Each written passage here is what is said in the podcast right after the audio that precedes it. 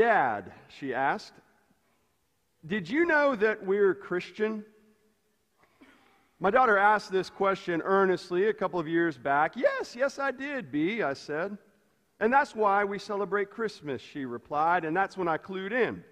I realized that one of her wonderful teachers had spent time discussing the various holidays, religious traditions represented this time of year in a diverse community. And that's a sensitivity that B carried with her into a later conversation with my father around the same time. She was discussing with her retired pastor grandfather some of the particularities of that annual tradition known as Elf on the Shelf. He was a curious listener, a loving grandpa. He asked interested questions. I don't know much about this, he said. I've never had an elf on the shelf. Hmm, B replied. Are you Christian? it's a fair question. Just what does it mean to be such, to be a Christian? What is it that's distinct about our faith? Well, I think this is the night that we find the answer, and that's why we're here. That's why this night is the time of all times to come to church. Oh, we have other holidays, and Christians are often referred to as Easter people. But that can be a harder story to enter into. It asks for quite the logical leap of us. But tonight is not about resurrection. Before we're Easter people, we are Christmas people. Tonight is about birth, and whatever else you want to say, He was born. He really was into this world in a way so rugged and aching and beautiful that we're still telling the story that most of us already know. And at some level, we know that this story, so wondrous and sentimental and moving though it is, if it's also true, it is the most important story that's ever been told. Because this is the story, above all others, that answers that deepest and most longing of human wondering and tells us what God is like. One of my children asked me about that some years ago. We were on the way to soccer practice. Clearly, they had asked their mother before, and she had deferred, Oh, ask your dad that question. Well, there's no professional or seminary training for this question, I assure you. And so I stumbled about my words on themes like creation and love, getting nowhere. And then I said, somewhat exasperated, Look, buddy, that's part of why we go to church, to learn about who God is and what God is like. To which my son said, But we don't talk about God at church. We only talk about Jesus. Which is actually an astute theological observation that is at the center of the Christian faith that to talk about Jesus is to talk about God. That Jesus of Nazareth, son of Mary and Joseph, born in Bethlehem, moving through this world with elegant grace and endless compassion, giving his life away at every turn, is the fullest and most compelling revelation of what God is like. But most of us want God to be like something else. We want a God of power that can save us, a God of strength that can sustain us, the might that we hope will make a categorical difference in this world. We want a God who makes God's self known in ways that are large and imposing and undeniable to us. The prophet Isaiah, the prophet of Advent, wanted this too. He shouted out, God, we want you to break open the heavens and come down here. We want the mountains to move. We want the earth to quake. I want you to cause the nations to tremble with your might. In other words, show up, God. Show us something. Do something. Rend the heavens. Break open the mountains. Do something we can see. Make some noise in our midst. Because a God that does that, a God that makes loud noise, is a God that we can always hear. And a God that breaks things open and comes with great displays and strength is a God that we can always see. And a God that shines the light so boldly, brightly, is a God that we can always know and a God that we can easily explain. But then God doesn't come that way. Not usually. And tonight is the night where, amidst all of our hopes and expectations of a God of strength and might, of spectacle and display, of size and power, we remember that in this definitive moment, God doesn't break open the heavens and come down. God sneaks into a barn on the edge of a town to be born in the stable of the world that held little room or awareness amidst all of its urgency and clamor and noise. Well, there are big and powerful moments throughout the story of Jesus' birth. There are grand moments of great spectacle and strength, like the angelic chorus described as appearing across the deep blue of midnight where you can't miss it. Or like the star that is described shining so brightly and compellingly that it has sages searching and traveling, setting out for a light unlike other lights before it.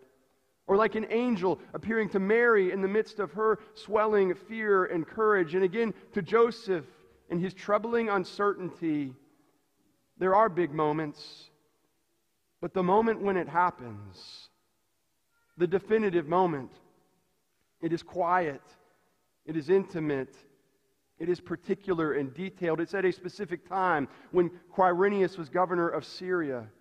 It's in a particular place, as small and seemingly inconsequential as Bethlehem. It's to individual people whose names are known Mary and Joseph of Nazareth. And it is amidst their own intimate struggles. It's full of raw detail from the manger in which they place him to the strips of cloth that they find within reach to wrap him against the night air. Because God comes to us like that in ways that are small and soft and intimate as our lives. And we so often want Jesus to be large and powerful, a King of kings, a Lord of lords, a Savior that will make this definitive difference. We so often want Jesus to demonstrate those same characteristics that we want to see in God.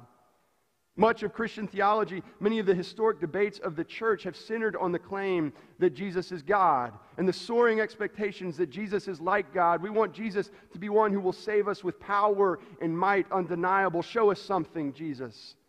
Do something. Say something. That's what we look for so often. It's what we listen for. And especially on this particular night of this particular year in our time and place, we huddle in from what has been a long year for so many of us. It brought so much we could never anticipate, and how we want Jesus' birth to come in the midst in ways large and powerful. As you know, if you are with us tonight and you're missing that friend, that loved one, that soulmate. Or as you know, if you've waited for that call with test results from the doctor.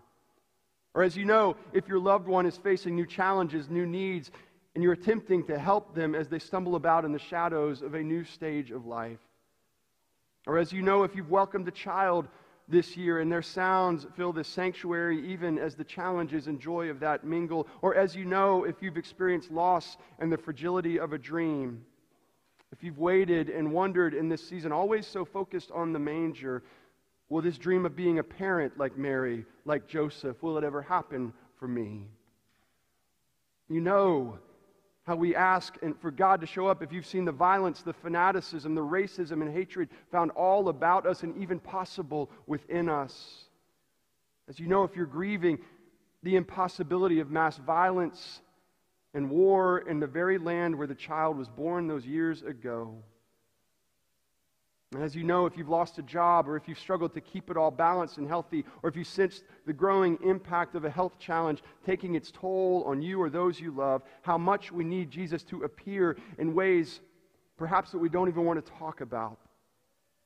Because we've grieved deeply, we've lost significantly, and so we want Jesus to come to appear in a definitive way, to be like what we hope and expect from God. But then, if you're always looking for a star that is so bright that all you can do is follow it, well, you might never lower your gaze and find the glimpses of the mother, the father looking for a room right in your midst. If you're so focused and searching for heavenly hosts, well, you might not notice all of the earthly elemental signs that are all about you of God's grace and God's presence. If you're always listening for the earthquake or the rumble, well, then you will not be able to hear the softness of a baby's cry. And God comes to us like that, which is to say, God loves us like that. Not always in the ways that we want and expect, as much as in the ways that we truly need. Intimately aware of our lives, softly making an appearance in the details of our places, knowing so well the needs and the struggles of our times. I suppose there are still some this night who experience the volume of an angel choir so loud you can't ignore it. There are some this night who see a bright and morning star so blazing that you can't help but set out and follow it. Maybe there are some who have an angel appear so clearly that you can't miss it, but not me, and not most of us. I think most of us know instead that we will find God coming near to us in ways as intimate and deeply felt as our own needs, as particular as our own lives, as individual as our own names. We'll find God in the details in our story, the things that we can find within reach of us even now, the grace that we can see if we lower our eyes from the heavens, the quiet nearness of people we love, the tender acts of care we share with a neighbor the ways we seek to be a part of birthing hope and making known the love and justice of Jesus of Nazareth, the things that we bring to offer of ourselves, the baby sleeping quietly wherever room has been found. In all of these ways, God with us again. Yes, we do talk a lot about Jesus in church because God is like that. So, glimpse again the little town the rugged manger, the straw on the floor, the strips of cloth, the young and breathless parents, the small acts of love and grace, and the child softly present in the midst. Because every earthly elemental detail tells us what we so need to know this night. And it is not the sweeping historic claim that Jesus is like God, but the far more essential truth this Christmas Eve that God is like Jesus. And thanks be to God. Amen.